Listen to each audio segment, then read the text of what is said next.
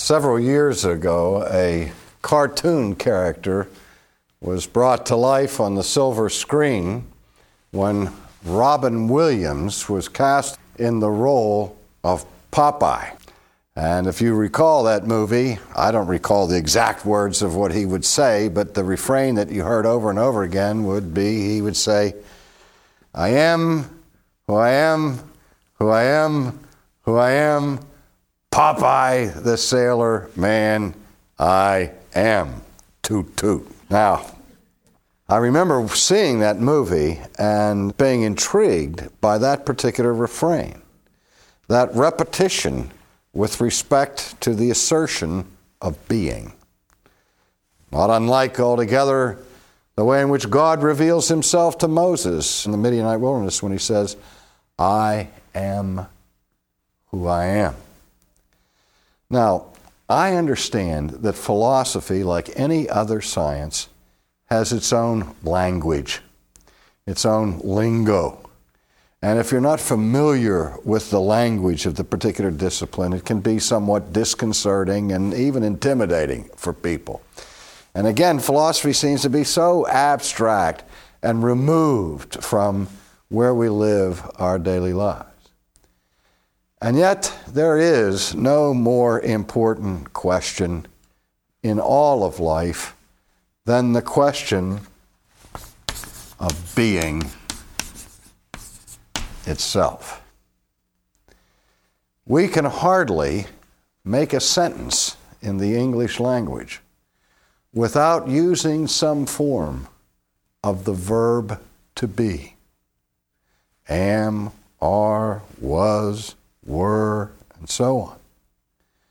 And every time we make simple sentences, I am going to the store.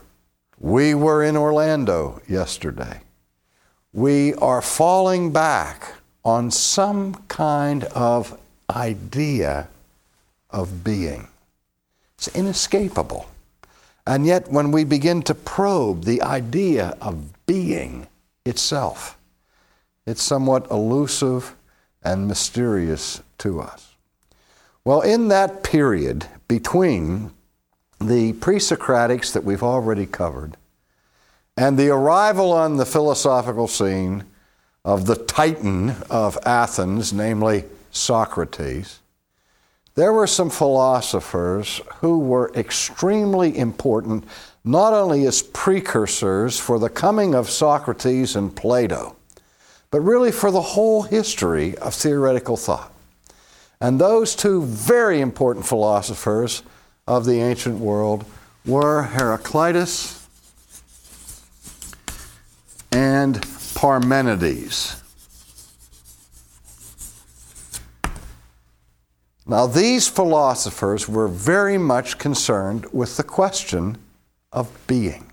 Now, there's a debate, indeed a dispute, over which one wrote first and which one responded to the other.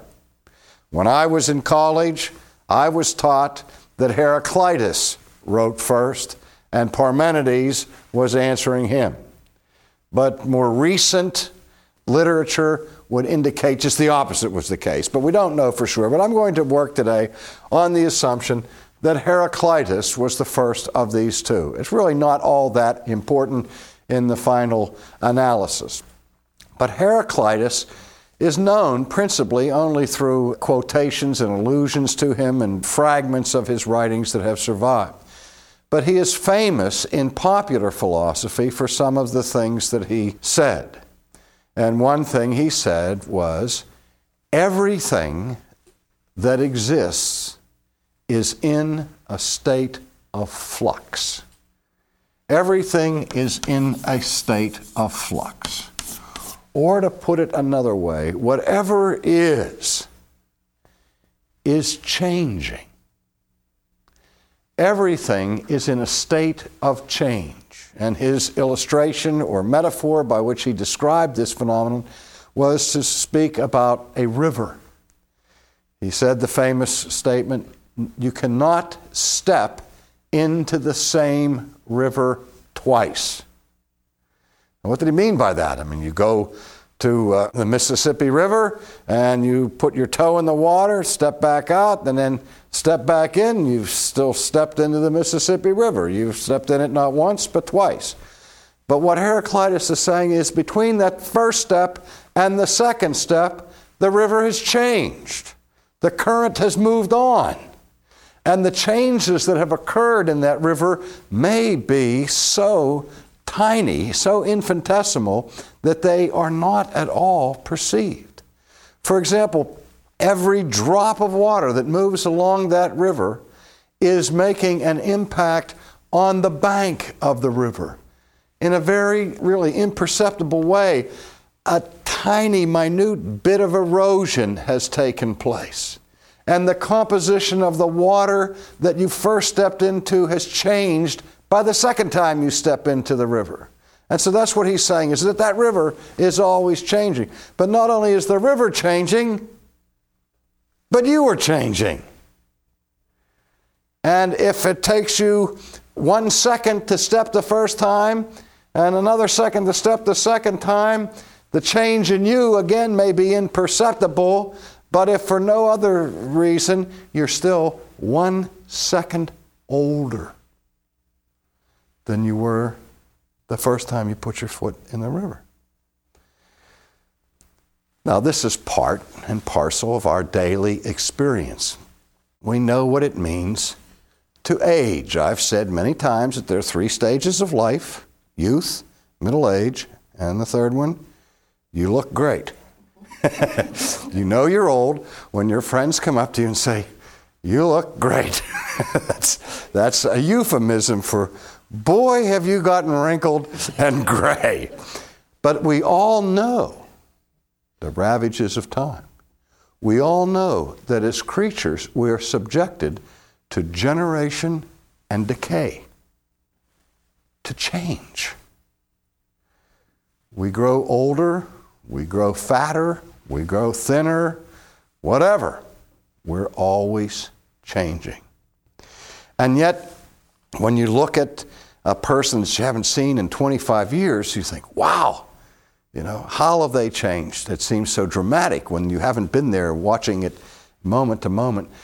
And yet, at the same time, you can still recognize that it's the same person that you knew 25 years ago. That you are the same person you were when you were 5 years old or 4 years old. Yet, you're different. Sameness and differentness. These categories define all of reality as we experience it in the world of creatures. So what Heraclitus was getting at was that whatever is changing, he's coming up with a category that becomes very important for future philosophical thought. In fact, let me say that sentence again. I said he comes up with a category that becomes very important for later philosophical thought. And it is the category of becoming. Becoming. Now let's talk about these categories of being and becoming for just another moment. There are other words that later philosophers use, particularly Aristotle, for these categories. Aristotle talked about actuality and potentiality. Potentiality describes that which we possibly could become, but have not yet reached. Actuality describes what we are. So that potentiality is a descriptive term for becoming. Actuality is a term for being. Now, what are you? Are you a human being? Or are you a human becoming? That's the question. As long as you're changing, you are still experiencing potential. You are still in a process. You're still moving. You're still changing. You, whatever you are not eternally the same. So how do we deal with this? For Parmenides, he's saying everything is in a state of flux. Everything is in a state of becoming. Now, having said that, and he's known for saying that, many modern philosophers have appealed to Heraclitus as being the father of contemporary existentialism. Now, later on in this course, we'll give a little introduction to existential philosophy. I get that question all the time from people. They say, what is existentialism? And I say, it's the philosophy of existence. And they say, oh, doesn't help a whole lot. But this whole idea that there are no absolutes, there's nothing stable, there's nothing fixed, there's nothing changeless, there's nothing eternal, only the now, only the individual, only existence rather than essence. These are the thoughts of contemporary existentialists, and they appeal to Heraclitus as their father in the faith, as it were. But believe it or not, Heraclitus was a monist. Heraclitus believed that all reality was one. Yet, in the one, there is eternal diversity. In the sense that there is an inner conflict within ultimate reality that is essential to its very makeup.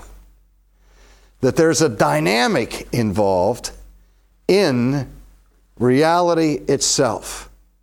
His greatest model for that was fire, which seems to be alive and powerful, but it is always burning or going out. It's kind of the yin and the yang, the tension or the dialectic within itself. Now, over against Heraclitus, Parmenides argued with his most famous statement that many people have heard me lecture, have heard me refer to Parmenides many times.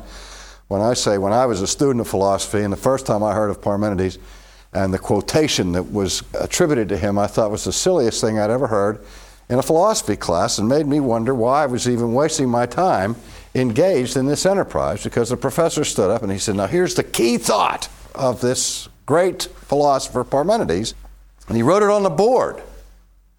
Whatever is, comma, is. Say, wow, whatever is, and this guy's famous for saying something like that. What could be more obvious than whatever is? But there's no statement in secular philosophy that has jerked me back to contemplation more often than that one. Whatever is. What he's saying is the reality, to be real, cannot be changing. Because that which is changing never truly is. You are not what you are, because since I've started that sentence, you changed. And not even Robin Williams with the Popeye image can say, I am who I am, who I am, who I am. Popeye the Sailor Man. What he should say is, I'm potentially Popeye the Sailor Man. I'm becoming Popeye the Sailor Man. Because maybe I was Popeye the Sailor Man, but I'm not anymore. And even when I wasn't, because when I was changing. You can't freeze time with creatures who are constantly undergoing this state of flux. That's why it is a matter of great profundity that the God of sacred scripture defines himself as I am. Not I am becoming, not I'm changing, but he is eternally perfect in his actuality. To put it another way, for God, there is no potential. God has no lack or deficiency into which he must grow to realize his full potential. He has pure actuality. And yet, as Aristotle would later discover, if something were only potential, and potentially everything, it would be actually nothing. So there can't be pure potentiality, or there can't be something that is purely becoming. If all you are is change, if all you are is becoming, all that means that what you are is that you are not. You're an illusion. You're a fig Newton of somebody's imagination because you don't have anything that really is. Now, many of the thinkers following this debate in antiquity came to that conclusion. They said, whatever is changing. If that's true, then everything that undergoes change is just an illusion. It can't really be. Now, what does that say about flowers and rocks and hills and rivers? The whole external world of our experience is an illusion. What about you? If you're undergoing change, and if you're in a state of becoming, if all you are is becoming, then you aren't. You aren't anything. You're nothing. But common sense says, well, I may be changing, but it is an I, an actuality, who really is changing. But where do I find this being that keeps me from just being an illusion? Well, you're not going to find the answer in Parmenides. You're not going to find it in Heraclitus. You're going to have to go back to Mars Hill and have to hear the Apostle Paul say, in him you live and move and have your being.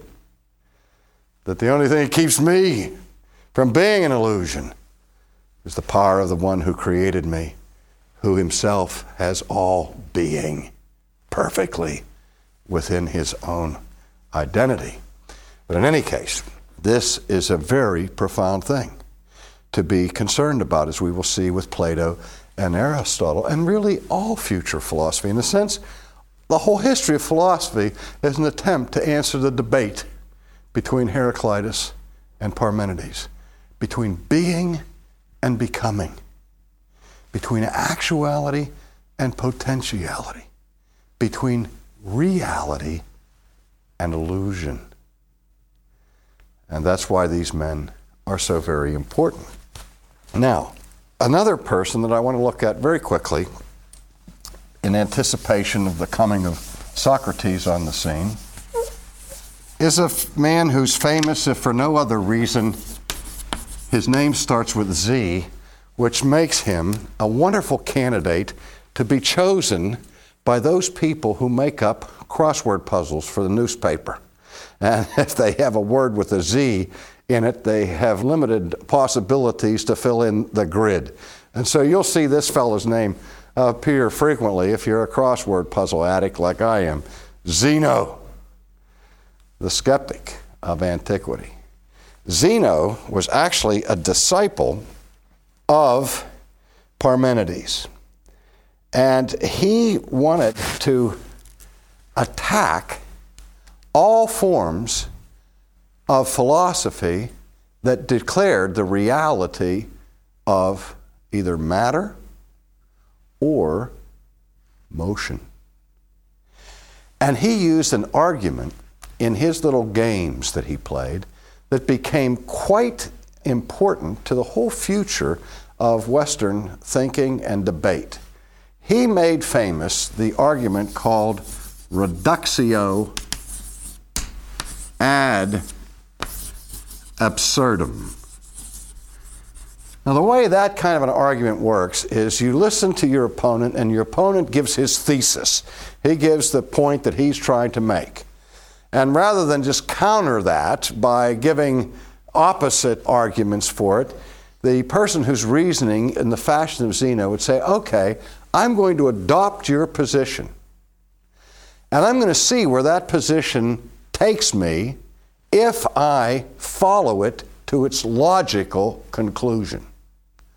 And so Zeno would do that. He'd step into the shoes of his opponent and then reason from the opponent's premise logically and show that that premise, if reasoned out thoroughly, would lead to absolute absurdity. The Apostle Paul does that frequently, for example, in the New Testament. When he writes in 1 Corinthians 15 to those who are denying the resurrection, he said, okay, if there is no resurrection of the dead, what are the implications of that? And he spells them out and reduces the arguments of his opponents to foolishness. Well, Zeno argues against pluralism because pluralism taught the infinite divisibility of matter.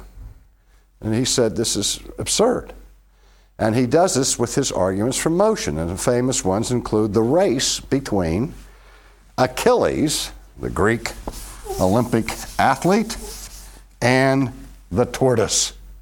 It's sort of like the fabled race between the tortoise and the hare. But in this case, since Achilles is so speedy, being a fair sportsman, he gives a head start to the tortoise.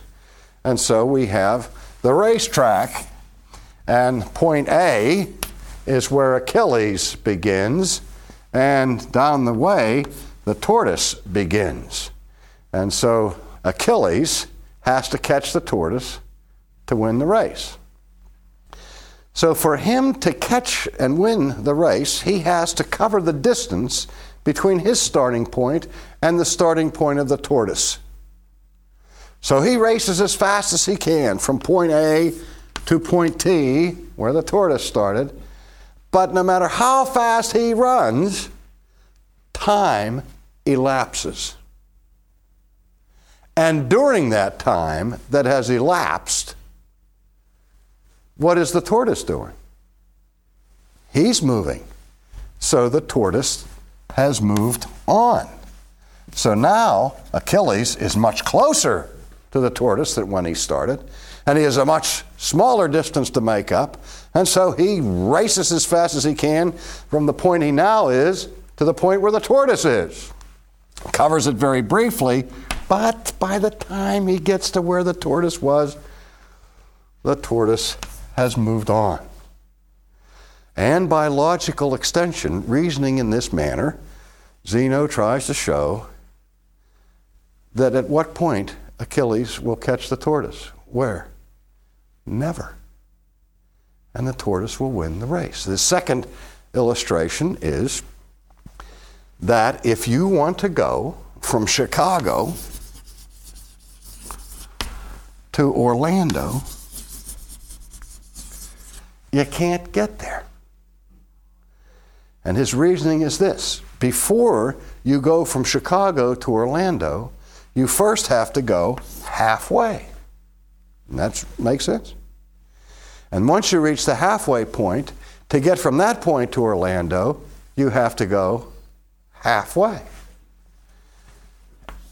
And once you get to that point, in order to get from there to Orlando, first you have to go what? Halfway. Now, how long does this halfway business keep up? Forever. You'll never get there.